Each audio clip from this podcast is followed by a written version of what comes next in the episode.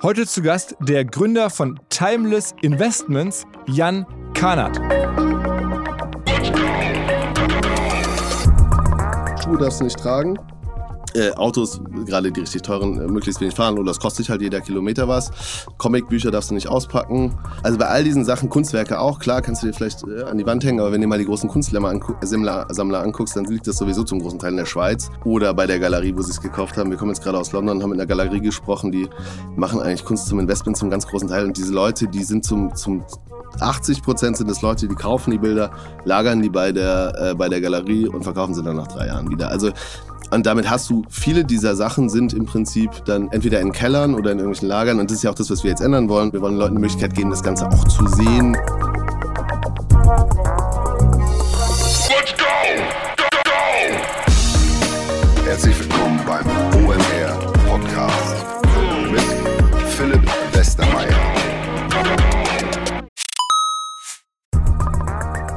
Ihr werdet euch wahrscheinlich fragen, warum unser Partner SalesViewer hier so oft im Podcast wirbt. Aber das ist relativ einfach zu erklären, denn wenn wir hier mittels Podcast Reichweite für SalesViewer erzeugen, dann besuchen natürlich auch hunderte von Menschen die Website von SalesViewer und SalesViewer kann dann mit dem eigenen Tool die Website-Besucher oder deren Firmen vor allen Dingen mit Klarnamen entschlüsseln. Also Podcast-Werbung führt zwangsläufig zu immer mehr Website-Besuchern und Website-Besucher lassen sich in Firmen Klarnamen von SalesViewer entschlüsseln und zu neuen B2B-Kunden machen. Und natürlich auch wir bei OMR sind sehr zufrieden mit SalesViewer nicht nur als Kunde, sondern auch als Partner. Wir setzen deren Tool ebenfalls ein zur eigenen B2B-Lead-Generierung und entschlüsseln damit die Website-Besucher von OMR, OMR Reviews oder anderen Tochterfirmen. Man sieht einfach, wer eure Webseiten besucht hat und wofür sich potenzielle Kunden interessiert haben. Neben uns, also OMR, sitzen aber auch noch deutlich größere Firmen wie Stepstone, Avato Systems, Sport5, Talon One oder die Vodafone-Tochter Grand Centrix bereits auf SalesViewer und generieren damit täglich neue B2B-Leads. SalesViewer ist bekanntlich auf unserem hauseigenen Software-Bewertungsportal OMR Reviews das bestbewertete Tool in gleich drei Kategorien und kann jederzeit kostenlos getestet werden. Wer also sehen möchte, wer auf der eigenen Website drauf war und diese Person dann am besten zu Kunden verwandeln möchte, der kann das alles kostenlos ausprobieren. salesviewer.com slash OMR. Zurück zum Podcast. Heute mal ein Gründer zu Gast, der noch keinen Unicorn-Status oder ähnliches erreicht hat, sondern noch relativ am Anfang steht, aber auch nicht mehr ganz am Anfang. Die Firma ist vielleicht sogar schon, wir haben darüber gesprochen, auch 100 Millionen oder ähnliches wert, also auch schon unnormal viel Geld. Aber vor allen Dingen spannend, was er macht. Er sagt, er schafft eine weitere Anlageklasse neben Aktien und den klassischen Instrumenten und neben Krypto als zweitem jetzt was Drittes. Und zwar kann man in all die Sachen investieren, die gerade heiß sind, die gesammelt werden. Sneakers, NFTs, Board Apes, Autos Autos, Uhren, whatever. Und das fand ich spannend, wie er das macht, welche Gedanken er dabei hat, wer das finanziert, was man da kaufen kann, an welche ja besonderen Collectibles er gerade glaubt, was da für Renditen drin sind, was gerade abgeht, wo das ganze Zeug herkommt, wie er Käufer dafür findet. All das hat mir Jan Kannert erzählt von Timeless Investments. Übrigens, kleiner Nugget, die Doreen Huber, die vor kurzem im Podcast zu Gast war, die hat nämlich, das nehme ich schon mal vorweg, daran unter anderem auch investiert und zwar 12 Millionen, ihr erstes großes Investment. Wer den Podcast mit der Doreen gehört hat, der wird sich vielleicht erinnern, das ist dieser Jan Karnat und Timeless und jetzt geht's direkt rein in die Geschichte und in die Collectibles. Auf geht's! Moin Jan. Moin. Freut mich hier zu sein. ähm, erzähl mal, du hast eine Firma und sagst darüber, ähm, und die Dorin zum Beispiel hat es mir auch gesagt, ist eine Art dritte Investmentklasse. Man kann nicht nur in Aktien investieren oder in Krypto, sondern jetzt gibt es auch quasi, ihr wollt eine neue Gattung, eine neue Kategorie ins Leben rufen, woran man investieren kann. Genau, also wir haben Timeless Investments gegründet, eigentlich so aus der Grundthese, dass wir sagen, Leute zwischen 20 bis 40 äh, müssen anders ihr Geld anlegen, als das vielleicht ihre Eltern getan haben. Das liegt daran, auf der einen Seite werden wir äh, wahrscheinlich keine Zinsen sehen und auf der anderen Seite gibt es heute technologisch natürlich komplett neue Möglichkeiten. Mit unserer App ermöglichen wir Leute in Collectibles zu investieren ab 50 Euro pro Share. Und dementsprechend kannst du dann in Fahrzeuge, in Uhren, in besondere Kunstwerke oder auch äh, mittlerweile in NFTs investieren. Und warum glauben wir, dass das relevant ist? Auf der einen Seite ist es ja nicht so, dass wir die Assetklasse neu erfunden hätten. Also es, äh, seit 50, 60 Jahren investieren sehr reiche Menschen in Kunst, in Fahrzeuge, in Uhren und jetzt in der Neuzeit auch zum Beispiel in Sneaker oder eben auch NFTs. Und diese Klasse oder Asset-Klasse wollen wir eigentlich demokratisieren. Also wir wollen es jedem zugänglich machen, weil Status Quo musstest du doch schon sehr, sehr reich sein, um intelligent Collectibles zu kaufen und aber auch genug Diversifikation zu haben. Aber sehen denn die bisherigen ähm, Investoren das wirklich als Investment, ähnlich wie eine Aktie oder ähnlich wie ein Sparbuch früher oder eine, eine, eine Anleihe. Es ist ja doch meistens auch eher eine Sammelleidenschaft oder eine, eine Lust, irgendwas zu besitzen. Also es geht sicherlich schon ein bisschen in die Richtung. Also wir haben ja so den Claim Invest in Things You Love. Also wir sagen natürlich, okay, so, so ein Collectible ist halt was viel emotionaleres, als wenn du jetzt, du kaufst ja nicht emotional äh, die Allianz-Aktie, ja, oder, oder Bayersdorf, äh, sondern im Prinzip hast du natürlich bei einem Schuh oder jetzt haben wir gerade Dokumente von Albert Einstein, das hat natürlich schon etwas Emotionales. Trotzdem kann man ganz klar sehen, ähm, dass die Assetklassen sich sehr, sehr gut entwickelt haben über die letzten Jahre, also oder beziehungsweise über die letzten Jahrzehnte. Also Blue Chip Rolex oder Blue Chip auch Fahrzeuge oder Blue Chip Kunst haben enorme Returns gebracht. Aber ich habe ja davon nichts. Ne? Also ich, ich bin jetzt sozusagen bei euch Kunde.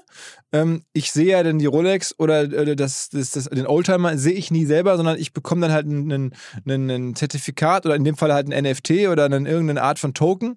Äh, und ihr habt das Zeug dann irgendwo in der Garage stehen und ich habe dann halt nur ein verbrieftes Recht an irgendeinem kleinen Teil davon. Genau, stimmt. Also du kannst es nicht benutzen. Das stimmt eindeutig. Also was du schon, du hast wirklich den Aspekt, dass das äh, ein Investment ist. Und aber sozusagen gerade, wenn du dir überlegst, warum kommen die Leute jetzt zu uns? Bei uns kommt ja jetzt niemand äh, in die App und sagt, ja, also ich habe mich nie damit auseinandergesetzt, in Sneaker zu investieren, aber ich glaube, jetzt fange ich da mal mit an. Meistens triffst du irgendein ein, ein, ein Asset Vertical, mit dem man sich schon ganz lange auseinandergesetzt hat. Vielleicht du mit dem Thema Uhren, äh, schaust dir an und sagst, okay, hier gibt's besondere Uhren, ich kenne mich damit auch aus, aber ich habe jetzt keine 80.000 Euro, um mir eine AP zu kaufen. Aber ich habe eine relativ gute Idee. AP gleich Audemars ähm, Piguet. Audemars, ja, genau. Nicht so geil wie IWC, aber immerhin. Natürlich, ja. du warst das schon so geil wie IWC. Ja, ich, ich wurde ja vorgewarnt. Ja, ja. nein, absolut. Ähm, und äh, äh, damit aber trotzdem deine Expertise nutzen kannst, um dementsprechend Assetklassen zu investieren. Und äh, da sehen wir schon sehr, sehr klar, die Leute kommen für eine Assetklasse, nehmen wir mal das Beispiel Kunst, und nach und nach investieren sie auch in andere Assetklassen. Das können dann Uhren sein, das können Weine sein. Ähm, und damit wird es ganz klar auch als Investment gesehen. Also in unseren Thematiken, wenn wir jetzt äh, User-Surveys machen, bei den Investoren sieht man ganz klar, dass sie es als langfristiges Investment sehen. Was sie besonders schätzen, ist, dass sie Access zu einer Asset-Klasse bekommen, zu denen sie vorher einfach nicht hatten. Weil das ist eigentlich relativ eindeutig, dass du, wie gesagt, dann doch sehr reich sein musstest, um dir vielleicht einen Banksy zu kaufen oder ja, eine Rolex, die 100.000 Euro kostet. Jetzt kannst du mitmachen. Jetzt kann man, ab wie viel Geld kann man mitmachen? 50, 50 Euro pro Share. Okay. Und was ist gerade so das heiße Ding bei euch? Also wir haben jetzt gerade heute einen Drop gehabt. Heute haben wir ähm, vier Assets gedroppt, insgesamt so circa 240.000 Euro. War ausverkauft, äh, ich glaube, in anderthalb Stunden alle vier Assets. Das schnellste war 16 Minuten. Das war ein NFT von Azuki. Das ist so eins gerade der Top 9 NFT-Projekte. Ähm, und hatten ansonsten auch äh, ein sehr besonderes Uhrenset dabei. Hatten von welcher Marke? Ähm, des Rolex. Das sind sozusagen vier verschiedene Rolexes gewesen, die wir zusammengepackt haben. Wo auch zum Beispiel ein spannender Punkt von diesen vier Rolexes, ähm, die wir, haben wir für 90.000 Euro angeboten. Wir haben die gekauft vor, ich glaube, gefühlt sechs Wochen und ähm, äh, in der Zwischenzeit, bis wir die jetzt gedroppt haben, äh, sind drei, äh, drei von diesen Rolexes eingestellt worden. Und das hat natürlich einen enormen Effekt auf die Preisentwicklung dieser Uhren. Wir haben den Preis trotzdem gleich gelassen, aber das sind natürlich die Mitnahmeeffekte, die jetzt bei sowas passieren. Status quo würde man wahrscheinlich das Set jetzt für 115.000 bewerten. Wir haben es jetzt heute für 90.000 verkauft, weil wir natürlich nicht rückwirkend einfach die Preise Und wie viele Einzelinvestoren sind jetzt in diesem Set drin, wenn man so will? Also wir haben jetzt heute, glaube ich, so circa ähm, 4500 Shares verkauft. Äh, es waren, glaube ich, insgesamt 2000 äh, Investoren verteilt auf die dementsprechenden Assets. Bei dem Set wären es jetzt so, wenn du den Roundabout irgendwie nimmst, glaube ich, 500 Investoren müssen es ungefähr die dann am Ende zusammengelegt Zusammen, haben, genau, bis, bis sozusagen das Asset voll war und manche kommen eben auch zu spät. Man sieht manchmal, dass wir gerade, wenn wir so Assets haben, die sehr, äh, sehr beliebt sind, äh, das dann äh, deutlich oversubscribed ist. Also viele, viele Nutzer kommen dann, schaffen es nicht mehr schnell genug. Wir droppen immer ähm, äh, donnerstags um 11, also Thursday is Timeless Day. Und es gibt jetzt zum Beispiel, äh, ja, der Azuki heute war innerhalb von 16 Minuten ausverkauft.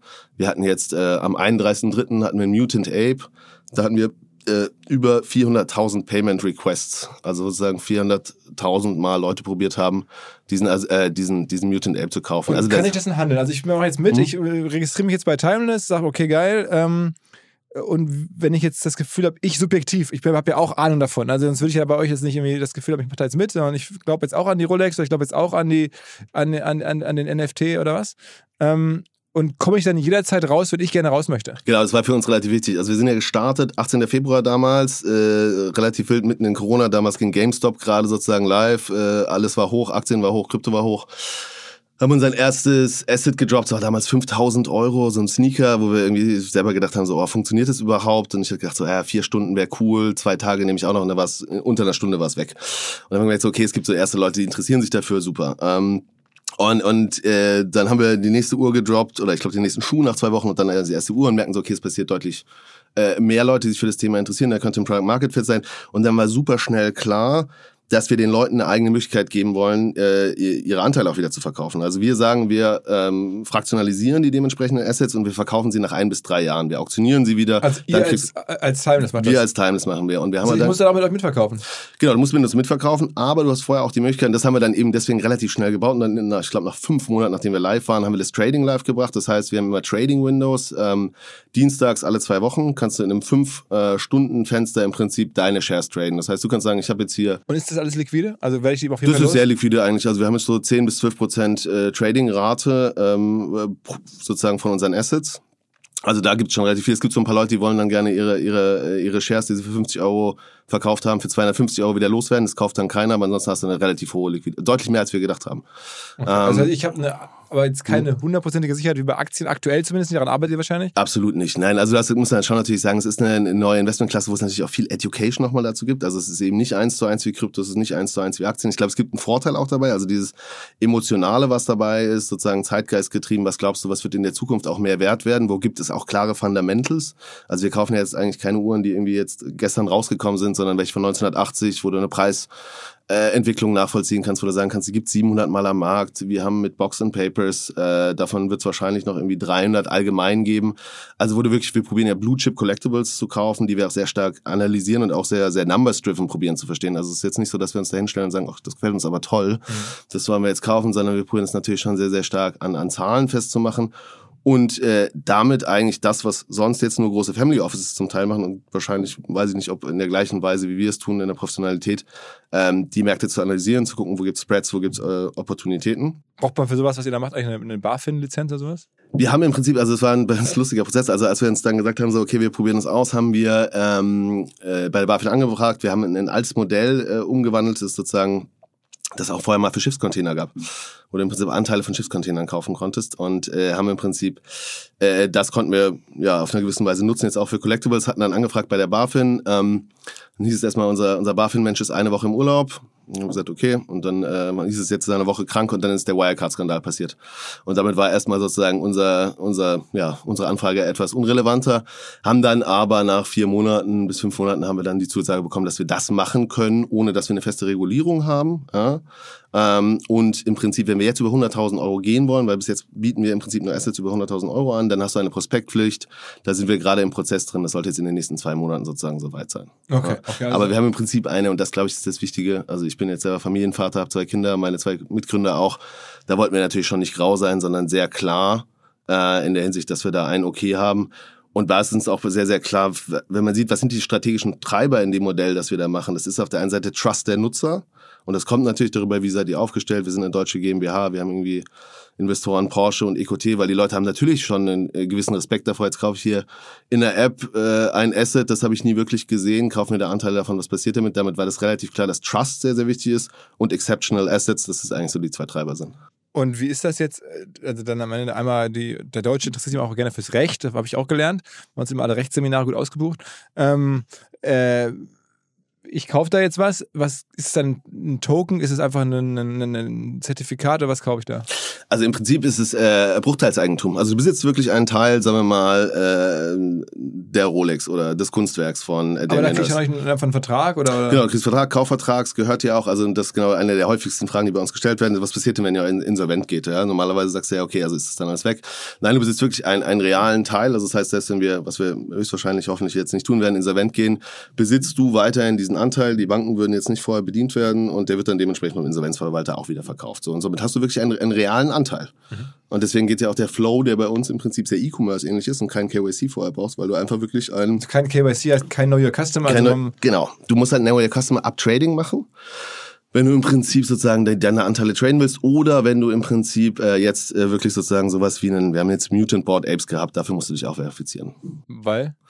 Äh, pff, das ist eine rechtliche Vorgabe, weil es im Prinzip ein digitales Gut ist, dass wir dementsprechend fraktionalisieren und damit hast du nochmal ein paar Sonderthemen als bei etwas, was du real hast, so wie jetzt dieses Glas oder. Aber ihr habt eigentlich jetzt erstmal nichts mit Blockchain oder NFT selber zu tun, außer Doch. dass man die bei euch irgendwie kaufen kann, wenn man die cool findet, aber ihr, ihr setzt da nicht drauf. Doch, was wir tun, wir machen Documentation of Ownership. Also das, wenn du kaufst im Prinzip, dann wird das auch dokumentiert auf der, auf der Blockchain. Das heißt, du hast wirklich damit auch einen handelbaren Token in der Zukunft.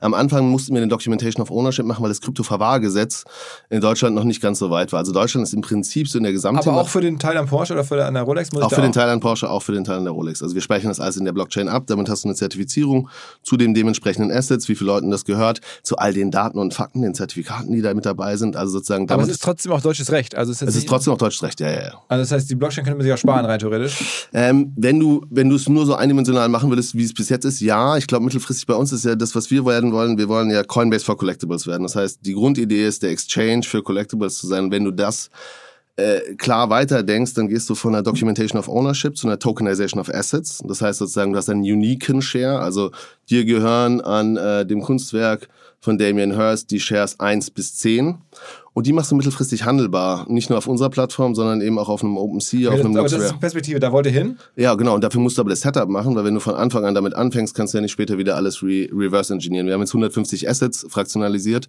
Also wir waren schon immer, Aber bislang alles immer nur bis 100.000 Euro, weil dann darüber hinaus müsst ihr dann euch... genau, weil du einfach dann in die nächste Regulatorikphase reingehst, wo du dann Prospektpflicht hast. Genau. Was war das mit der bislang stärksten Wertzuwachs? Das ist eine gute Frage. Was hat den besten Wertzuwachs gehabt? Ähm, also was auf jeden Fall ist eins, was wir ganz klar sehen. An- Die erste Uhr, die wir gemacht haben, ist eine AP Royal Oak äh, 1981. Die haben wir für 48.000 Euro ähm, äh, fraktionalisiert. Die wird jetzt auch relativ bald verkauft, wahrscheinlich mit fast bis, also wahrscheinlich äh, 100% Increase. Das heißt, wenn ich da jetzt irgendwie mit 50 Euro dabei gewesen wäre, hätte ich jetzt 100 logischerweise. Genau, ja. Das wäre jetzt normalerweise ein bisschen, bisschen mehr, wäre der Initial Invest, aber ja.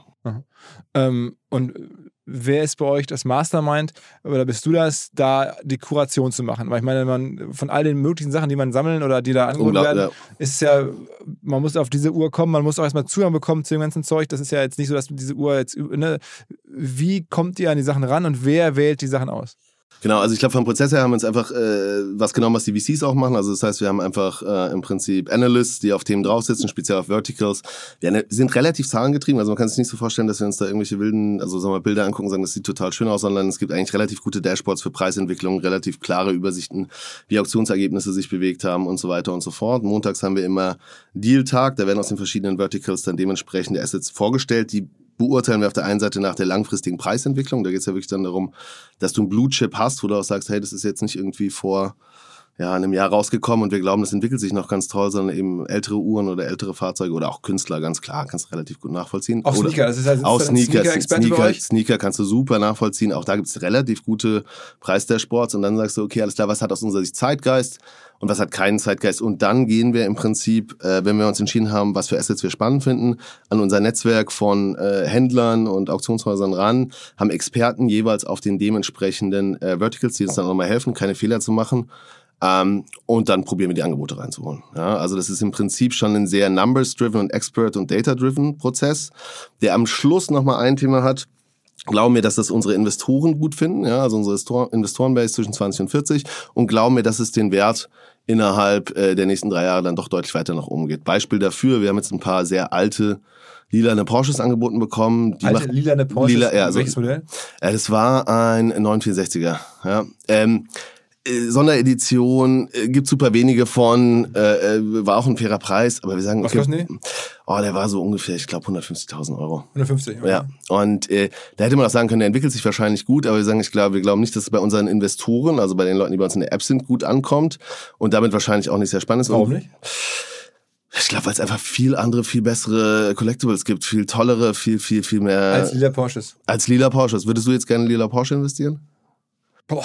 Äh, äh, ja, ist die Frage der, der Alternative, ne? Aber Genau, und ich glaube, also ich glaube, wir haben halt ganz andere Alternativen. Also von, äh, wir haben jetzt gerade ein Manuskript von Einstein gekauft, was ich super spannend finde. Äh, wir haben einen äh, Michael Schumacher Helm gekauft von seinem letzten Rennen im Ferrari, den er in Deutschland gehabt hat. Wir haben also, also ganz verschiedene so zeitgeschichtliche Themen. Äh, Michael Jackson Jacke, äh, die er live on Stage getragen hat. wo kriegt man das her?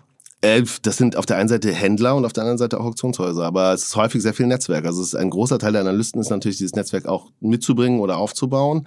Da muss man natürlich aber auf der anderen Seite auch sagen, das geht relativ schnell, weil ähm, du natürlich wenig professionelle Käufer hast in dem Markt.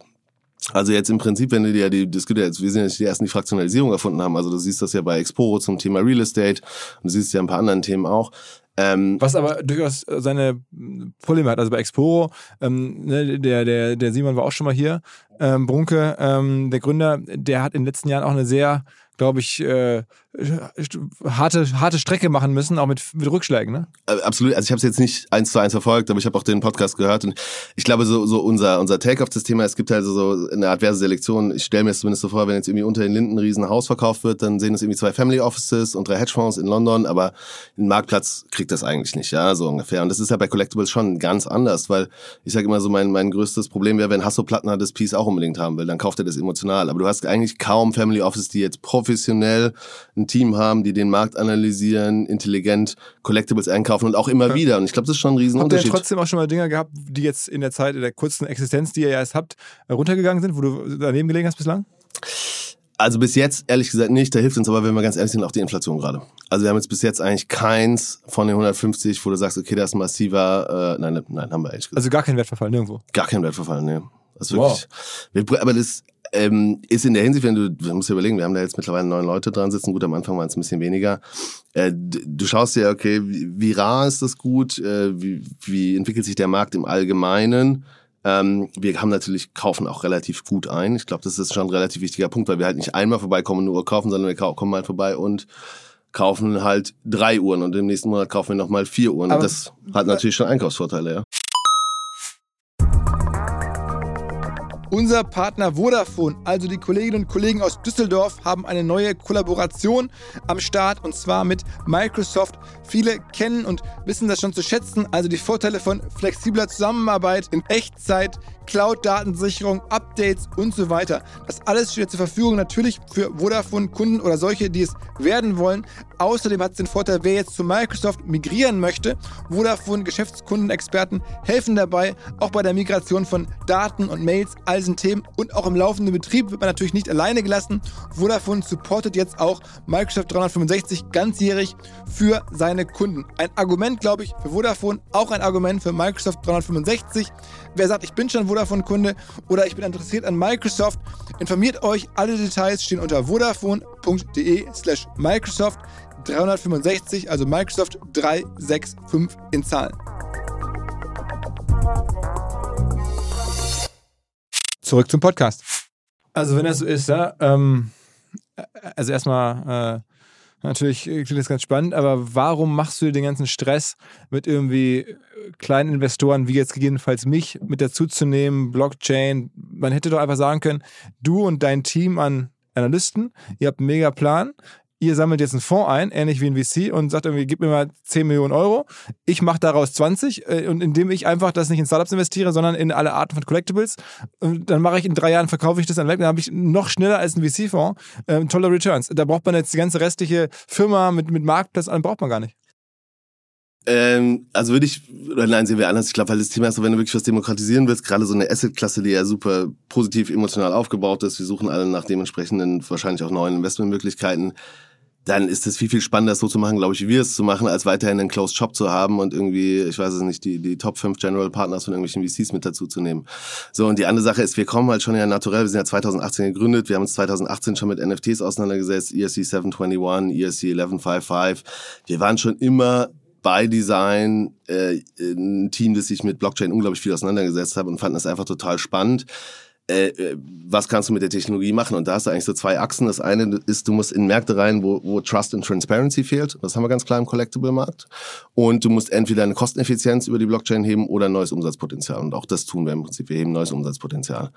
Und da war für uns von Anfang an klar, dass wir das nutzen wollen, um eigentlich diesen Markt komplett zu öffnen, weil es ja auch es ist ja viel spannender, eigentlich etwas zu machen für, für möglichst viele Leute, als für eine Truppe von Leuten, die sowieso schon vielleicht ein Medium reich sind. Also ich glaube, das, das darf nicht der Anspruch sein und dieser, äh, unser, Aber, aber rein unternehmerisch wäre das andere wahrscheinlich, also du denkst jetzt größer, du willst mehr erreichen, du willst mehr bewegen und rein, sagen wir mal, in so einer Geldwelt, wenn nicht unternehmerisch gedacht, vielleicht hätte man gesagt, okay, damit kann ich noch schneller irgendwie. Genau, aber ich glaube, da sprichst du schon auch was an, weil dieses Thema von in der Geldwelt, also so, dann wäre ich wahrscheinlich Investmentbanker geworden und nicht Unternehmer, ja, so, und dann hätte man probiert, das irgendwie anders zu machen und also ich, ich fühle mich da, glaube ich, viel, viel wohler mit, mein Founder-Team auch, ich glaube, unser ganzes Team damit, weil wir sagen, okay, so haben wir wirklich eine Chance, ähm, eine Asset-Klasse für Leute zu eröffnen, das Ganze möglich zu machen, technisch äh, neueste Möglichkeiten zu nutzen und äh, auch unglaublich viele Ambassadors zu haben. Also was man schon bei uns auch gesehen hat, wir haben natürlich, also unser Flywheel ist relativ eindeutig. Wir haben halt more exceptional assets leads to more investors, leads to more exceptional assets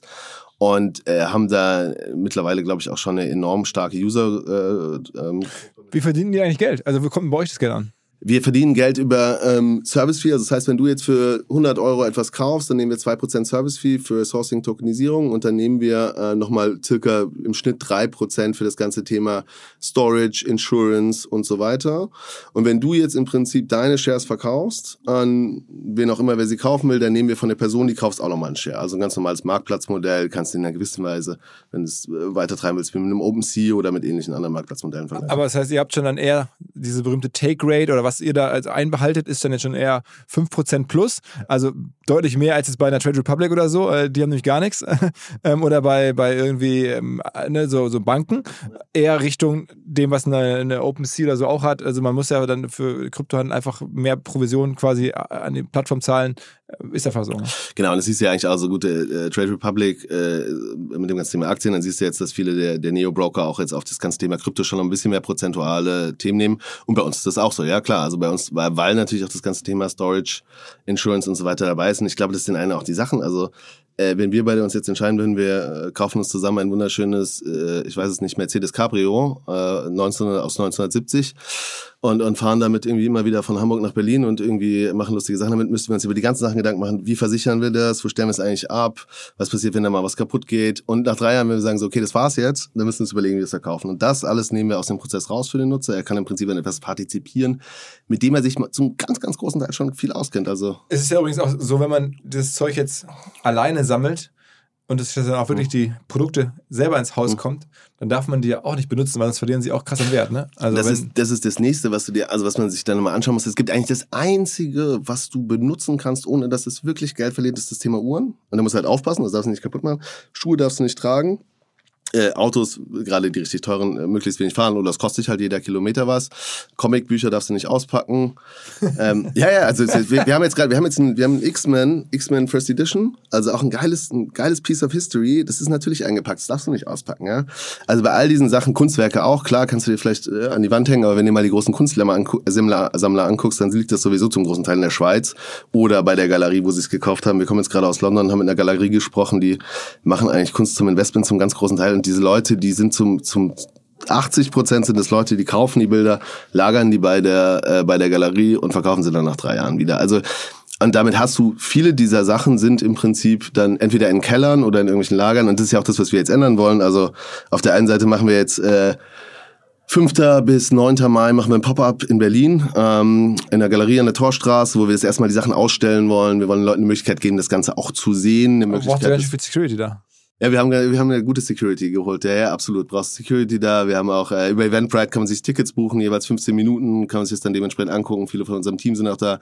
Wir werden bei euch ja auch was ausstellen um Air Festival, äh, wo wir den Leuten das jetzt wieder anfassbarer machen wollen.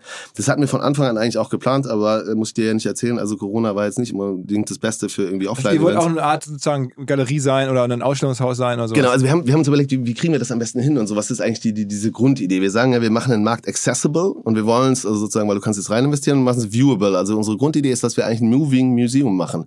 Das heißt, wir werden mit unseren Collectibles auf Reise gehen. Wir werden die jetzt sozusagen. Was können wir uns sehen? Weißt du schon, was man am Festival sehen kann? Ähm, wir haben jetzt noch ein paar äh, spannende Assets. Also wir werden äh, Kunstassets mitbringen. Äh, auch ein Banksy, ein Damien Hirst. Das Stichwort, äh, wir haben es fast vergessen zu erklären. Also ein Thema, was wir auch gemeinsam machen, insofern ein kleiner Disclaimer, ist ähm, äh, Banksy. Äh, ich habe mich ja gefragt und so kam mir auch ein bisschen das Gespräch mit dir auf. Ähm, wo kriege ich eigentlich einen Banksy her? Also es ist ja ähnlich wie mit den ganzen Uhren. Bei mir meldet sich keiner und will mir einen, Einkau äh, einen verkaufen. Ähm, und ich kann auch jetzt nicht irgendwie in eine Galerie gehen, weil ich wüsste nicht in welche. Wo holt ihr zum Beispiel einen Banksy her?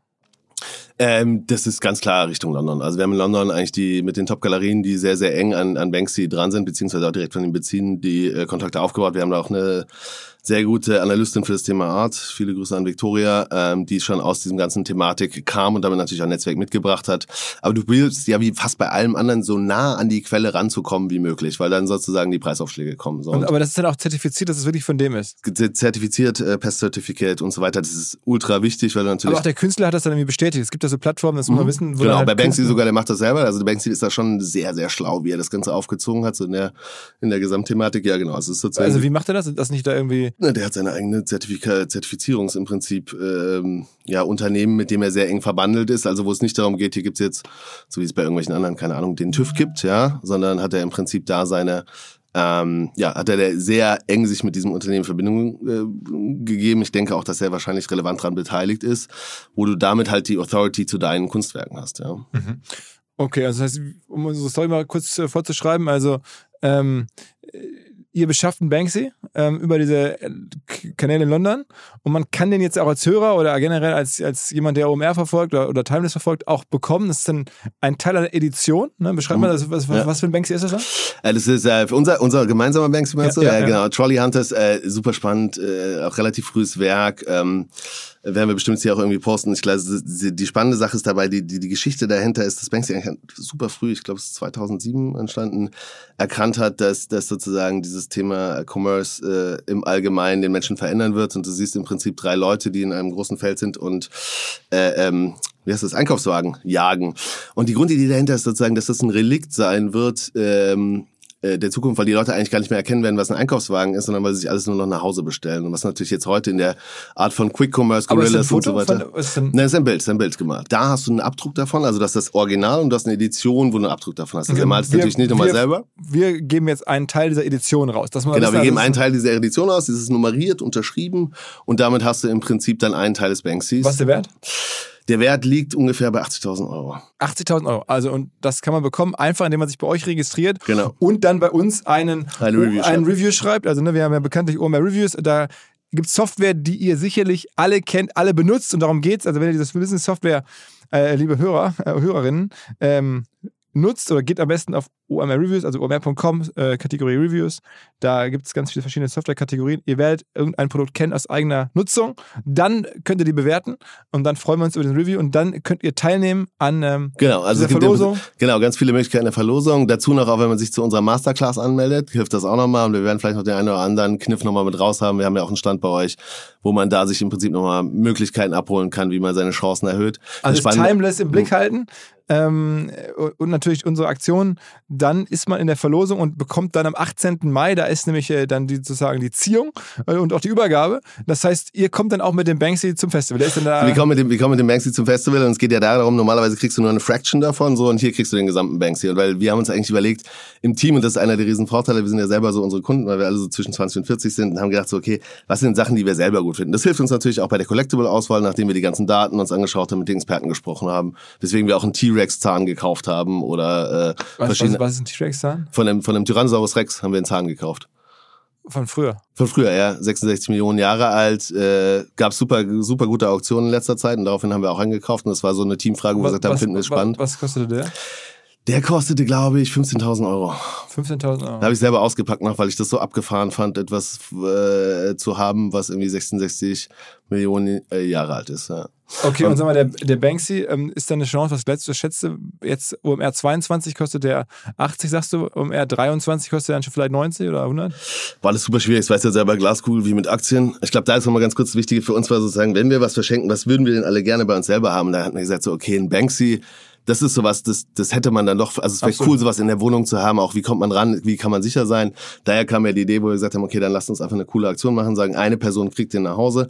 Ähm, bei Banksy hast du jetzt eigentlich die Situation, also der, der ist mittlerweile äh, natürlich sehr, hat sich sehr, sehr gut entwickelt, overall. Es ist halt, glaube ich, auch einer der Künstler unserer Generation. Ähm, wie entwickelt sie sich in der Zukunft, glaube ich, schwierig. Ich glaube, prinzipiell behält er seine Relevanz absolut. Der produziert relativ wenig, der passt relativ gut darauf auf, dass das ähm, also sozusagen nicht zu viele Werke auf dem Markt sind. Somit glaube ich, hat es eine gute bis sehr gute Steigerungsthematik. Aber das hier hast du eben auch einen Blue Chip. Also es ist kein High Risk, High Return äh, Künstler, wie es vielleicht bei anderen der Fall wäre. Ähm, sondern wirklich etwas, wo du sagen kannst, es ist dann äh, wie eine Top-Uhrenmarke oder es ist wie, wie ein Porsche. Und Sneaker, was ist da gerade so hip? Ah, bei Sneakern sind wir ehrlich gesagt sehr ähm, zurückhaltend. Also wir kaufen da wirklich Blue Chips. Wir kaufen jetzt, wir haben es gerade den, den Louis, die Kooperation zwischen Louis Vuitton und Nike haben wir jetzt gekauft. Ähm, wir haben viel Virgil Abloh gekauft. Äh, ich hätte jetzt nichts, wo ich wo ich sagen würde, boah, das, also das, das ist jetzt total mindblowing. Es wird, bleibt immer noch Nike zu gefühlt, ja, fast 100 Prozent so ungefähr. Ähm, Also da, da hast du jetzt halt. Aber bist du da selber Nerd? Also du bist selber auch jemand, der sich extrem gut auskennt mit dem ganzen Sachen. Ich kann mich, ich glaube, ich habe schon relativ tiefe, äh, tiefe Einblicke, aber gerade für Sneaker haben wir jemanden, der auch relativ gut ist, Konstantin, der sich damit sehr stark auseinandergesetzt hat. Mhm. Ähm, aber ich glaube, Dein Kollege Konstantin, der auch gerade, der mit Ja, ja, genau, ja, der ja. schon auch lange bei OMR ist. der lange bei mir, ja, ja, genau, der war, der war von Anfang an, der haben den, ich den früher zu- bei Springer war, tätig Ja, war und auch da genau. schon immer mit dem gearbeitet. Okay. Das war eine ziemlich lustige Story. Und zwar habe ich äh, Sebastian Pollock äh, auf so einer VC-Party äh, mich unterhalten Von, von Visionaries äh, Club. vom Visionaries Club und haben mir kurz erzählt. Dann waren wir kurz davor, das zu launchen und haben gesagt, so, ja, und äh, reden darüber und so. Und, und sagt er, ja, wonach suchst du denn gerade? Ich so, ja, ich brauche eigentlich irgendjemand, der sich mit Sneakern auskennt. Und er gesagt, ich habe genau den richtigen für dich. Und so hat mir die Nummer gegeben. Ich glaube, ich habe Konstantin einen Tag später getroffen und drei Tage später äh, haben wir gestartet. Und Weil deswegen er ist, sich so gut mit Sneakern auskennt. weil Konstantin sich mega mit Okay, Sneakern also auskennt. Ich muss dazu, muss dazu sagen, Konstantin, wir haben, wir haben Sneaker jetzt schon, die gibt's irgendwie 20 Mal auf der Welt, die wurden nie, äh, Also wen, wen muss man jetzt bei LinkedIn hinzufügen, wenn man sich für Sneaker interessiert? äh, Konstantin Philippi. Konstantin mit, mit PH geschrieben wie viel? Aber so haben wir es ja auch immer ausgebaut. Also für uns war relativ klar, also, äh, dass wir für die verschiedenen Verticals die dementsprechenden Experten haben, die aus der Thematik schon kommen. Jetzt ist bei Sneaker schon sehr speziell, weil du halt StockX hast und ganz viel auch von privat probierst zu kaufen. Das ist ja in der Uhrenkontext was ganz anderes. Äh, Viel mehr sozusagen große Uhrenhändler, bei der Kunstthematik was ganz anderes. Dann hast du jetzt bei Memorabilia, ähm, musste auch viel über Netzwerke gehen. Und somit haben wir da schon immer probiert, dass da äh, es kein Bottleneck gibt, sondern die richtigen Leute, die sich schon tief und lange mit dem Thema auseinandergesetzt haben, die dann die Analysen machen und trotzdem wieder im Team entschieden wird, was kaufen wir und was kaufen wir nicht. So und äh, da ist natürlich dann schon der Endpunkt bei mir und äh, äh, wo wir sagen, okay, wie passt das in die Gesamtsituation zusammen? Wie viel, wie viel sonstige Kunstwerke haben wir gerade? Ähm, ja, wie gesagt, Beispiel nochmal Albert Einstein. Wir haben so original beschriebene Dokumente von Albert Einstein bekommen, wo ich sage, das ist Zeitgeist. Das ist Wo gut. kommt die, wo kommen die her? Ähm, die haben wir über ein Netzwerk in Amerika bekommen. Sind auch zertifiziert, das ist immer das Wichtige dabei. Und ähm, genau, also Okay. Okay. Und sag mal, wo kommen jetzt die ähm, Käufer her? Also ich meine, jetzt habe ich verstanden, wo das äh, über die Ware herkommt und wie ihr die dann auch hinterher wieder abverkauft, also auch über viele Netzwerke und Kontakte in diese Bereiche. Ähm, aber jetzt die Kleinanleger, die jetzt mitmachen sollen, ähm, wo holt ihr die ab? Also ich meine, du sagst jetzt, die Dinge sind schnell ausverkauft, also die Auktion und die Möglichkeit da mitzumachen.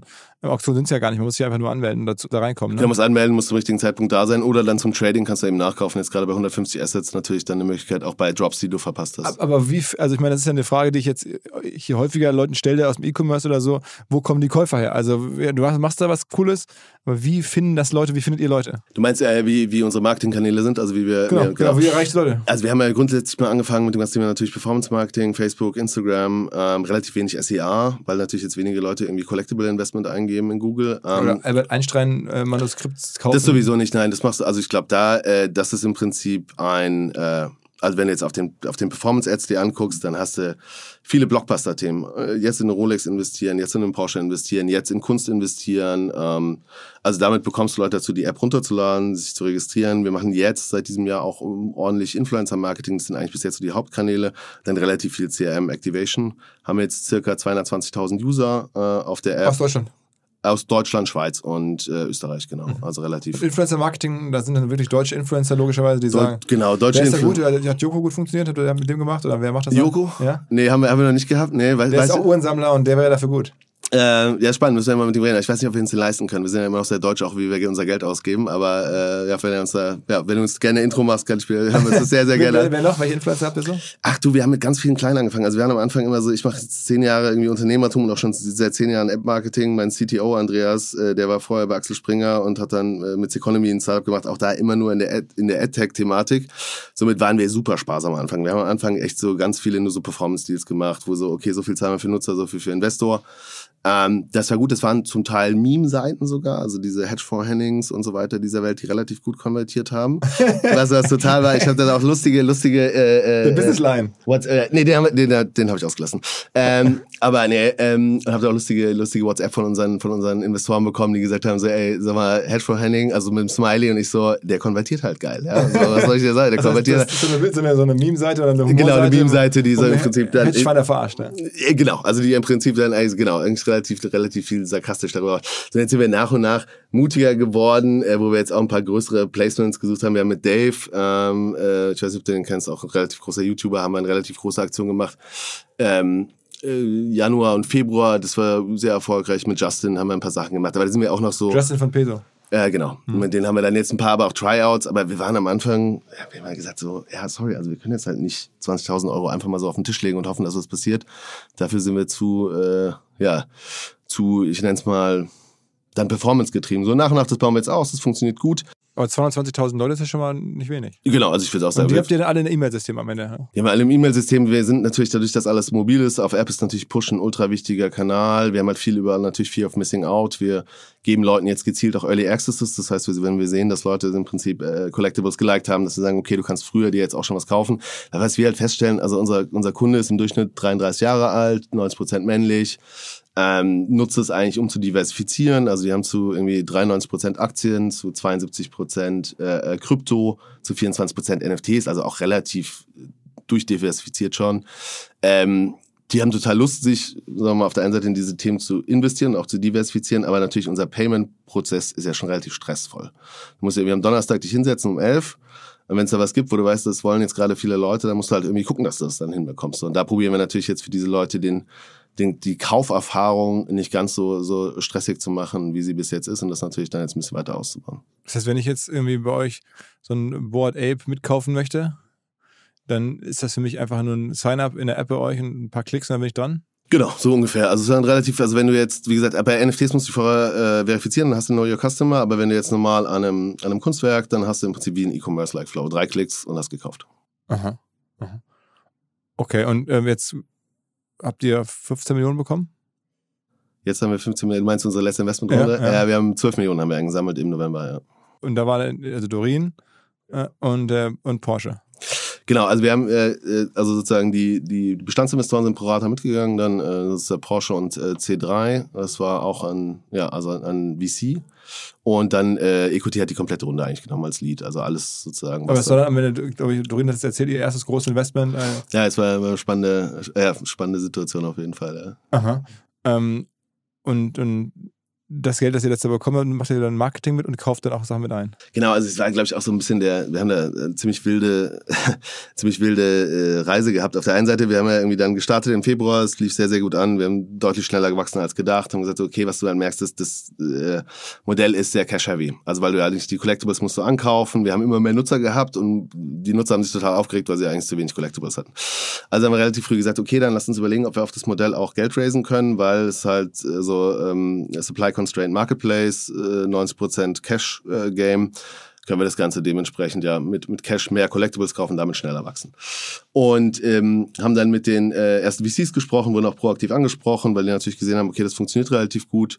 Äh, haben dann den großen Fehler gemacht, dass wir es äh, gedacht haben, letzten, letzten Sommer gibt's keinen VC-Sommer. Ja, also weil der erste VC-Sommer, also erst, erster Corona-Sommer, waren wir alle VCs durchgearbeitet und wir haben gedacht, so ja, das wird ja diesmal auch wieder sein, ist ja weiter Corona. Genau das Gegenteil war der Fall. Manche VCs waren irgendwie für sechs, sechs Wochen zu und so weiter und so fort und waren dann sozusagen, ja, haben dann unseren Race halt im Prinzip angefangen. Ähm, und haben dann auch noch mal gemerkt, dass wir natürlich, wenn du jetzt mal auf unser Modell drauf schaust und sagst, okay, die, die wachsen gut, Team sieht gut aus, Tech sieht gut aus, ähm, aber wenn du natürlich irgendwie 50 bis 40 Prozent brauchst für Collectible Buys, dann kriegst du halt den 3x nicht auf die 18 Monate raus. So. Und damit waren ein paar schon auch sehr, sehr abgeschreckt am Anfang. Haben natürlich dann gesehen, wie wir immer weiter und weiter wachsen. Und da haben wir dann natürlich dann auch mit EQT gesprochen und dann auch mit Doreen und auch mit Jenny. Äh, und da war noch, Doreen war gerade so am, am Starten bei EQT und somit war das dann eigentlich eine, Also Doreen, wir reden jetzt von Doreen Doreen Huber, die Huber, ja. vor, ich wollte mal sagen, einigen Wochen hier im Podcast zu Gast war, Mitgründerin von Delivery Hero, äh, ganz früh bei Airbnb dabei, mittlerweile Partnerin bei EQT und hat da erzählt auch im Podcast, dass sie bei euch ähm, sozusagen gewettet hat. Genau, und es war, es war immer so ein bisschen spannend, weil, weil es war noch nicht so ganz offiziell, dass sie dabei war. Und dann hieß es, okay, jetzt gibt's irgendwie, wir hatten mit Jenny vorher schon viel gesprochen, äh, die sozusagen äh, Teamlead in, in, in Berlin ist. Und dann so, okay, es gibt Mittagessen mit Doreen, es war aber auch nur Doreen. Ich dachte schon, es kann Doreen Huber sein, wir wussten es aber selber auch nicht so ganz genau. Und dann haben wir sie getroffen zum Mittagessen, haben uns mal über viele Themen unterhalten. Und ja, dann war auch EQT war natürlich dann auch, ähm, die waren dann einfach schnell und gut. Also die waren auf der einen Seite. Aber hättet ihr auch andere VCs haben können? Also war das Wir hatten, wir hatten, ja doch, also wir waren jetzt ja nicht so viel. Also ich sag mal so, die, die, alle VCs, die Nein gesagt haben, sitzen jetzt wieder am Tisch, so ungefähr. Ähm, nee, und wir weil hatten, ihr nur- gerade eine neue Runde raced? äh, weil wir auf jeden Fall aktiv darauf angesprochen werden. Also wir sind jetzt dann nochmal äh, massivst gewachsen seit der Zeit. Wir verdoppeln gerade unseren Umsatz jedes Quartal. Wir haben damals wie, wie viel Umsatz macht ihr gerade? Das letzte Quartal, also wir haben jetzt insgesamt All-Time äh, 6 Millionen gemacht und machen, haben jetzt letztes Quartal 3 Millionen gemacht. Also wir haben eigentlich in einem Quartal, Letztes Quartal, drei also Millionen. genau, jetzt Q1 ist ja gerade vorbei, haben wir im Prinzip in dem Quartal alles an Wachstum und an Umsatz äh, nochmal gemacht, Aber was wir im Jahr davor gemacht haben. Also, ihr habt 50 Leute nur, hast du gesagt? Ja, nee, aber wir sind natürlich schon auch sehr aggressiv am Wachsen. Also es ist jetzt momentan Sehr viel Land, Marketing. äh, genau, relativ starker Landgrab, weil du natürlich schon verschiedene Vorteile hast. Wir sind jetzt in Europa fast die einzigen, die mit dem Thema so schnell wachsen. Sind die einzigen, die es im Prinzip auf Blockchain in der Weise aufbauen. Du kannst so ein Depot schlecht umziehen. Das heißt sozusagen, jeden, den wir jetzt fangen in einer gewissen Weise, der bei uns startet, das hat natürlich einen massiven Vorteil. Und wir planen jetzt dann auch relativ schnell die Internationalisierung. Ja. Und da war aber das Wichtige, also wir haben damals, hatten wir glaube ich 600.000, 700.000 Euro Umsatz, also relativ wenig noch, sind aber schon relativ aggressiv gewachsen und wir hatten das Trading noch nicht live. Das heißt, weil, also viele der VCs sagen, okay, angeguckt, finden wir spannend. Die These war damals natürlich auch so mit NFTs und, und, und allgemein und Metaverse äh, auf jeden Fall was, wo die Leute sich das angeguckt haben und gesagt, aber zeigt uns erstmal, dass das Trading jetzt live geht. Und ähm, gesagt, okay, verstehen wir. Und Ecoteva hatte vorher aber schon so viel Conviction, dass sie uns eigentlich vor allen anderen dann das Termsheet gelegt haben. Wo wir auch nochmal, ich und Irene ein längeres Gespräch darüber hatten, wo sie gesagt hat, Jan, pass auf, wir können das jetzt machen, aber dann machen wir es auch zusammen, wo ich gesagt habe, ja klar, also ich fange jetzt nicht an, damit plötzlich hier hausieren zu gehen. Und haben uns dann das Termsheet gelegt, wir haben gestartet und dann haben wir das Trading live gebracht und haben in den ersten zwei Stunden Trading-Window die kompletten Zahlen für 2021 geschlagen. Also haben einfach viel mehr Trading-Volumen gehabt, als wir jemals prognostiziert hatten. Und damit hatten wir uns aber dann für EQT schon entschieden und EQT sich für uns. Und damit haben die dann die Runde zugemacht. Und wann kommt die nächste Runde? Das ist eine gute Frage. Also ich denke sicherlich, dass wir uns jetzt ein paar, paar Sachen anhören. Wir gucken uns ein paar äh, der VCs auch gerade an. Das ist jetzt gerade, weißt du selber, nicht unbedingt das perfekte Klima. Ja? Also jetzt so mal auf der einen Seite mit den Aktienmärkten, aber auch natürlich die Ukraine-Krise. Ähm, wir haben jetzt noch nicht so ein Constraint, dass wir sagen, das müsste total schnell passieren. Aber das ist natürlich schon so, wir sehen, wir können sehr schnell mit dem Thema wachsen. Wir können, haben sehr gute Customer Acquisition Costs. Wir können auch Was kostet euch ein Kunde ungefähr? Ah, du kannst schon so im Median ähm, Customer Acquisition Cost circa, also Cost per Investor roundabout 80 Euro.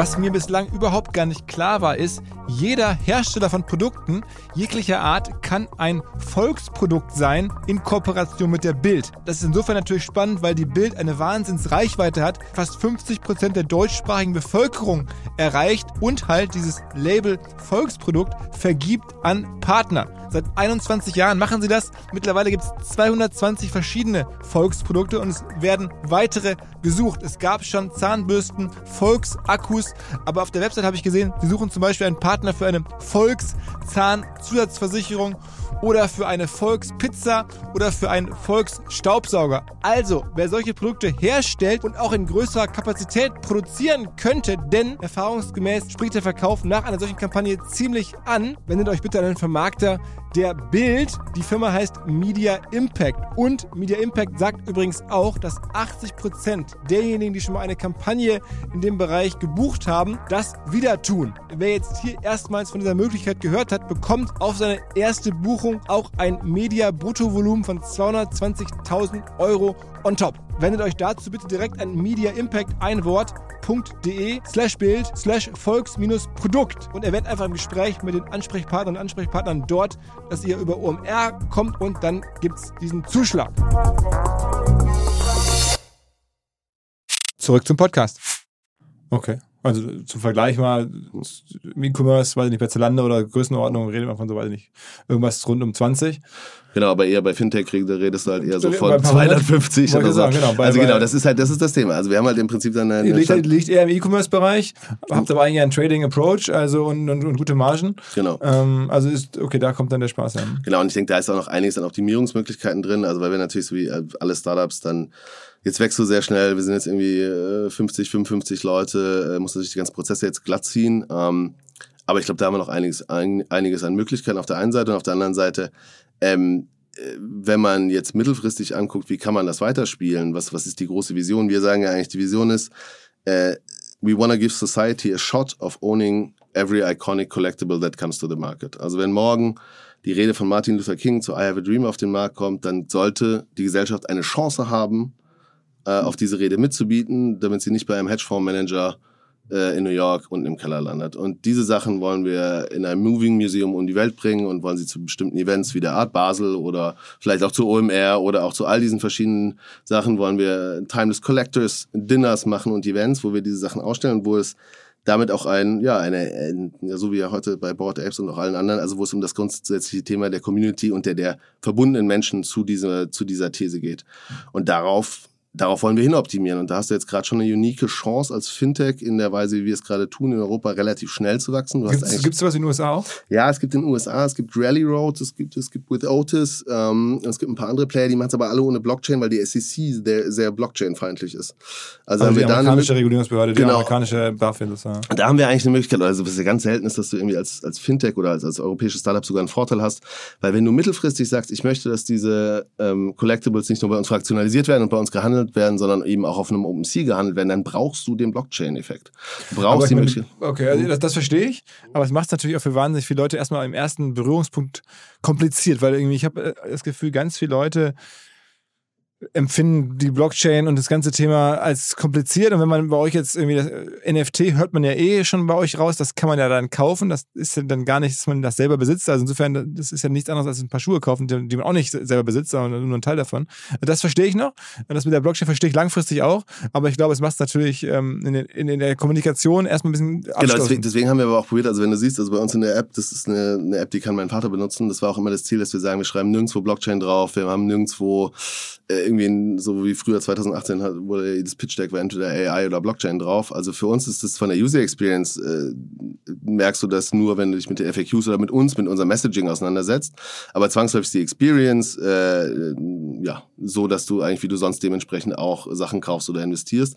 Das war uns auch sehr wichtig, weil diese Grundidee ist ja, wir haben wir sind haben nicht angetreten, um es für ich nenne es mal Krypto-Nerds zu machen, die schon eine Metamask haben und sich vielleicht einfach gerade nicht die also Anteile, Metamask in Wallet mit genau Entschuldigung Wallet ja und, und sich irgendwie dann in, in, in, nicht einen kompletten Krypto-Punk kaufen wollen, sondern wir haben schon gesagt, wir wollen es für die Masse machen, wir wollen es für Leute machen die, äh, wir fangen an mit dem Thema zu sagen, hey, guck mal, es gibt diese Collectibles und ihr kennt die auch zum großen Teil und hier habt ihr jetzt die Möglichkeit zum ersten Mal rein zu investieren in das, was ihr als Passion habt und wo ihr auch Expertise habt, weil wenn du irgendwie seit zehn Jahren Watch-Nerd bist, dann hast du ein relativ gutes Gefühl, was da passiert. Und jetzt kannst du zum ersten Mal damit rein investieren, um dann als nächsten Schritt zu sagen, okay, es gibt digitale ähm, Collectibles, ob das nun Board Ape ist oder andere Themen, in die du auch investieren kannst, die auch Blue Chips sind, die auch sich über eine Zeit... Habt ihr mit Marc Gebauer schon gearbeitet? Lustigerweise, ja. Wir haben mit ihm, äh, ich glaube, vor drei Wochen haben wir mit ihm eine Influencer-Kampagne gemacht. Ja. Auch vor einigen Wochen war hier im Podcast zu Gast gewesen, der deutsche Uhren-Checker, Verticker, Uhren und immer top gekleidet, ein witziger, witziger Kollege. Ähm, nee, haben wir auch, stimmt, haben wir auch, haben wir auch eine, äh, eine Koop gemacht. Ja. Und sag mal, was ist, ähm, wenn du jetzt sozusagen da äh, wieder eine Runde machen willst, dann wirst du ja ab und zu mal Gedanken darüber machen, was ist der Laden Größenordnung jetzt wert? Boah, super schwierig zu sagen, glaube ich. Ähm, ja, ist, glaube ich, ist, glaube ich, eine, sehr Aber versuchst du jetzt schon irgendwie hinzugehen, sagst 100 Millionen plus? Das kann man immer probieren. Ja, ja da gibt's da gibt's schon immer mal Möglichkeiten. Ich glaube, glaub, es ist ja, also, du wirst ja, du hast ja auch viele Leute drin, die irgendwie im Fundraising sind und, und, und sowas. Du kennst das ja selber. Das ist ja ein bisschen, ist ja ein bisschen immer die Frage, wie ist das Timing des Marktes, wie schnell sind deine Wachstumszahlen, äh, äh, wie stark ist die Conviction, dass das weitergeht.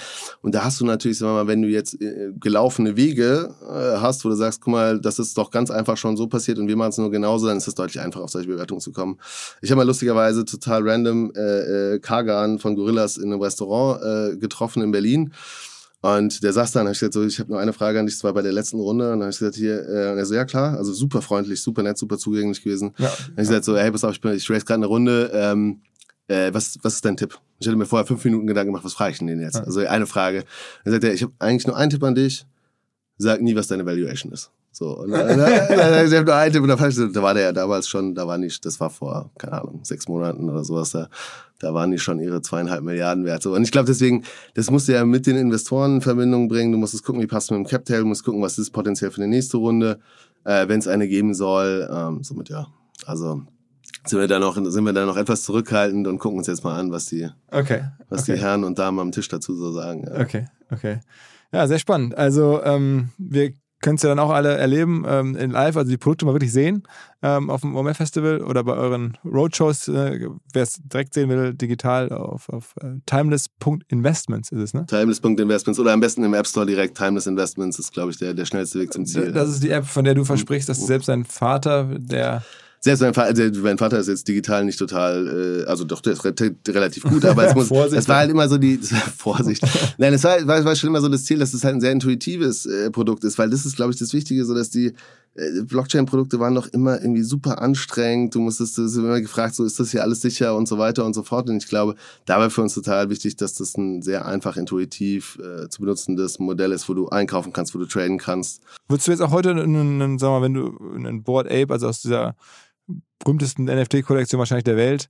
Ähm, wenn, würdest du da was kaufen, wenn du das Geld hättest? Unabhängig jetzt von, von, von euer, von Timeless, einfach Also, als Person, äh, als ich, Kenner? Ich bin, ich bin, ja, ja, ich habe viele, viele NFTs. Also ich habe jetzt die Clone X, das ist das, was von Nike gekauft wurde, Artefakt, Mhm. äh, relativ früh gekauft. Ich habe Azuki gekauft, das ist gerade so die äh, hochgehende, sagen wir mal, fast so ein bisschen asiatisch angehauchte Thematik. Ich bin zu spät gekommen für Board Apes und für äh, ähm, CryptoPunks. Ich hatte das schon so auf dem Schirm. Ich habe einen Freund, der war dann früh genug mit drin, aber ich habe dann irgendwie nicht, war einfach im, Und der, der, dein Kumpel hat dann mehrere, oder? der hat einen CryptoPunk gekauft, der würde sich heute wahrscheinlich auch wünschen, dass er es nicht hat. Also ich habe jetzt nicht genug Geld, dass ich sagen würde, ich kann mir jetzt plötzlich einen für äh, 100.000, 200.000 Euro kaufen, aber ich bin jetzt bei den anderen früher eingestiegen, die jetzt, so wie es aussieht, so die zweite Liga, die jetzt nachkommt, sind.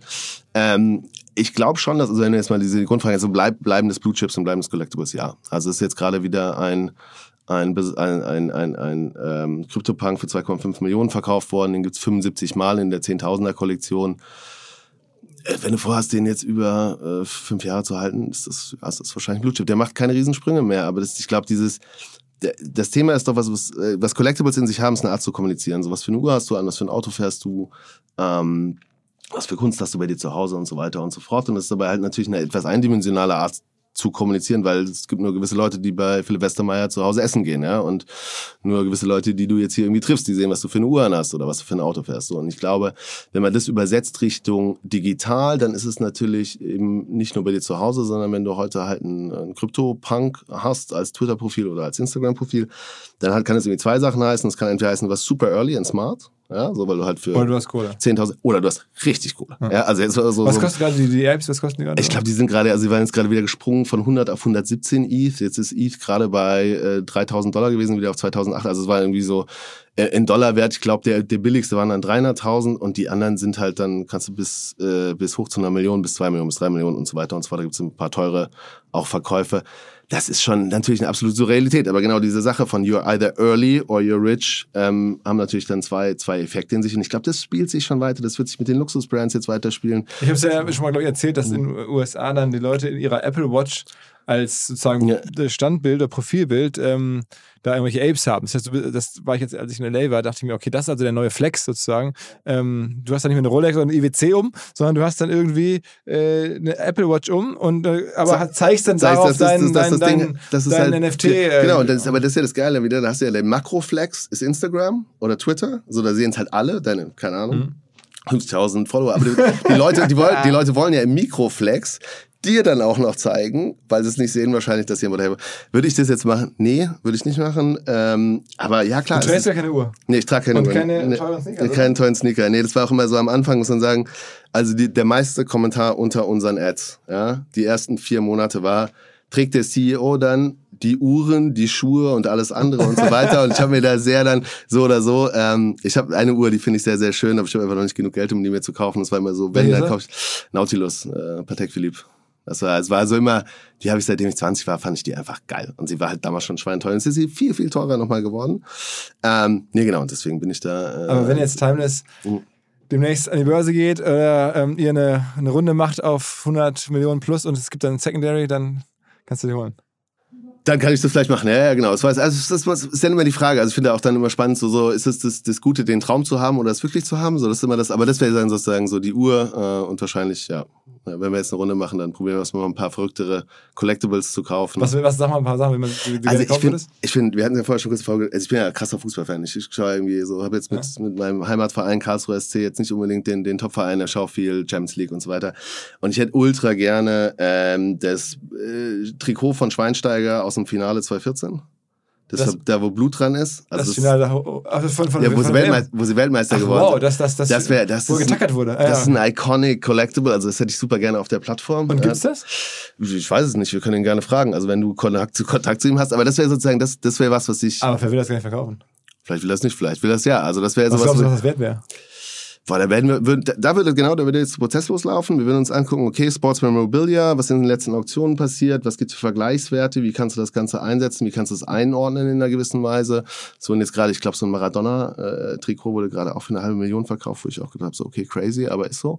Also da findest du dann sehr, sehr gut Vergleichswerte, ähnlich wie wenn du die hier in, in Hamburg irgendwie schöne Häuser bewerten lässt. Da findest du gut Daten, wenn du dir Mühe gibst und weißt, wo du gucken musst. Okay, aber wir reden schon wahrscheinlich über sechsstelliges, logischerweise. Ich würde wahrscheinlich von ausgehen, aber das, da würde ich jetzt genau meinen Head of Collectibles mit dazu nehmen und wir würden uns das erstmal auch angucken. Also ich würde jetzt gar nicht aus der, aus der Hüfte schießen, weil es kann sehr gut sein, dass es auch nur 40.000 ist und dann würde ich sagen, direkt kaufen, weil dann ist super bei. Mhm. Weil dass das ikonisch bleibt, so wir Deutschen werden wahrscheinlich in 30 Jahren wieder kein Weltmeister, so das, das wird äh, steigen. Und das zweite, was ich auch super geil finde, ist der DBS von Casino Royale von James Bond. Auch das wäre ein ziemlich iconic Collectible, was ich gerne Der DBS? Das ist der, der Aston Martin, den er fährt in Casino Royale. Ähm, auch ein sehr besonderes Auto, sehr gut. Davon gibt's drei aus dem Film. Eins hat er kaputt gemacht in der Szene, sondern es gibt noch zwei auf dem Markt.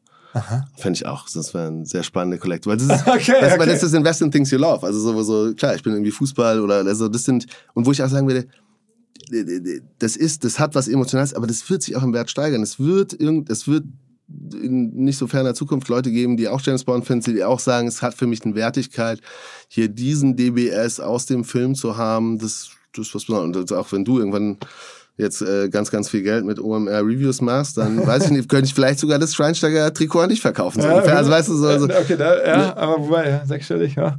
Mal gucken. ja, genau. Okay, okay, Jan, auf jeden Fall ähm, geile Story. Ähm, auch irgendwie, wir haben, wir haben kaum darüber gesprochen, wo du eigentlich herkamst, wie du zur Idee kamst. Also das normalerweise frage ich es am Anfang, aber hier war mir so wichtig, erstmal zu, zu, klar zu machen, was du machst, weil es ist nicht so einfach. Man kennt es jetzt noch nicht in der Breite. Viele kennen es, 22.000 Leute habt ihr schon, aber ähm, du warst früher äh, relativ bei SAP, ne?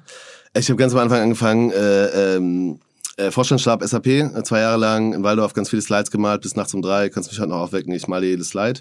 Äh, und bin dann zu einem Startup gegangen in Berlin, fünf Leute, und das war, glaube ich, das zieht sich auch so wie so ein roter Faden durch. Ich fand halt Zukunft immer mega spannend. Also ich war Und, aber damals... wie ging es denn los mit, also aus der Startup-Szene heraus? Du warst dann noch bei TLGG eine Weile, ne? Genau, ich war, also ich habe da angefangen mit einem Startup, da haben die, wir haben einen App Store gebaut 2010, was auch schon so super crazy und irgendwie auch bekloppt war. Und ich fand halt gerade das Thema Apps in 2010 unglaublich spannend, war da sechs Jahre, ähm, habe dann, äh, äh, da wird da Vorstand und und äh, ja dann Shareholder, haben das Team aufgebaut auf 80 Leute in acht, acht Länder internationalisiert, bin dann da raus, bin nach Stanford gegangen, habe eine Executive Education gemacht, habe mich da schon relativ intensiv äh, mit Blockchain auseinandergesetzt, so 2016, weil ich es einfach geil fand. Ich fand diese Idee des dezentralen Internets super spannend. Habe mich dann mit einem Freund abends hingesetzt, der aus der M&A von GP Bullhorn kam. Wir haben einfach White Paper gelesen, weil wir es einfach nicht gerafft haben. Wir haben es einfach nicht verstanden, wie dieser Mist funktioniert. Und da kam eigentlich immer wieder so, ich fand die Zukunftsthemen ultra spannend. So, und dann bin ich, war ich bei TLGG für ein Jahr, super gute Also Zeit. Kann ich, Wartungsagentur, ja. genau, kann ich super empfehlen. Und dann habe ich im Prinzip das Startup gegründet, was wir jetzt heute machen. Einfach irgendwie mit Freunden zusammengesessen und gesagt, das müsstest du mal machen. Nee, genau, wir hatten halt äh, Porsche als Seed-Investor und hatten dann im Prinzip. Und wie seid ihr die gekommen? Äh, das war auch über Kontakt über TLG damals. Also es kam sozusagen da raus, gab es die, die, die Kontaktthematik und ähm, die waren super interessiert, was in dem Thema zu gründen. Und dann haben wir gesagt, okay, das machen wir. Und dann haben wir ein Team zusammengesucht und haben gestartet. Und wie viel Prozent gehören jetzt Porsche in der Firma? Mm, Also deutlich weniger als mir ähm, und auch deutlich weniger als den Gründern. Die haben damals ein sehr gutes und auch sehr, sehr sag mal, progressive Idee gehabt, wie man Cap Tables aufbaut. Also Gründer heißt die anderen deine beiden Gründer. Genau, genau. Also, ähm, also die haben jetzt noch einen, ja, knapp gerade so noch zweistelligen äh, Prozentsatz. Und das war aber auch das super wichtig, wenn du rückwirkend überlegst, Cap Tables mit einem Strategen drin ist jetzt nicht unbedingt das, was VCs zum Ausrasten bringt. Das war aber zwangsläufig von dem Grunddesign schon am, von Anfang an sehr, sehr gut so, dass wir den Cap Table so aufgebaut haben, Um dass halt Vertrauen zu haben. und So. Vertrauen zu haben und aber auch, dass du, dass du, dass du rundenfähig bist. Also muss ja sozusagen genau dieses Thema, wenn da jemand sagt, okay, hier steht irgendwie ein Porsche mit, was auch immer, 40, 30 Prozent im Cap-Table drin, dann investiert kein VC mehr. Ja, weil natürlich die äh, adverse Selektion bei dem Thema Gründer und Gründermotivation relativ groß ist. Genau, die sind jetzt bei uns noch äh, natürlich als Investor mit drin, aber jetzt klar, EQT hat jetzt einen größeren Share. Ja, genau. Okay, okay.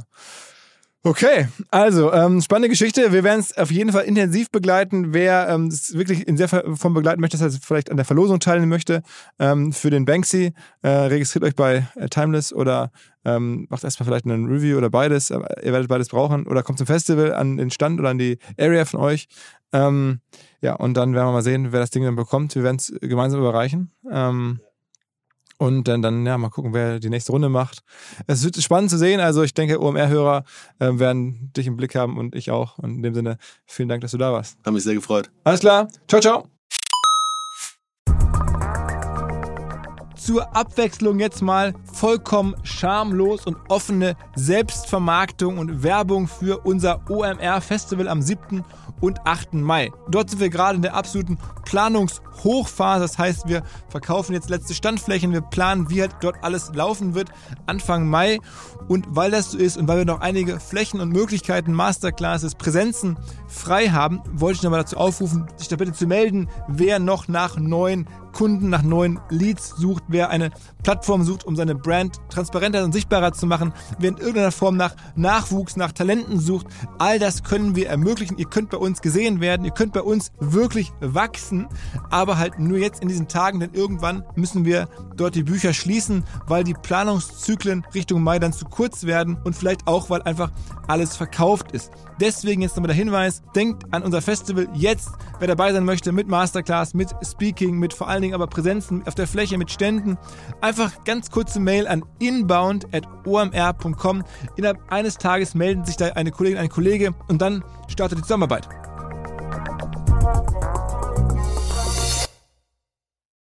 Zurück zum Podcast. Dieser Podcast wird produziert von Podstars bei OMR.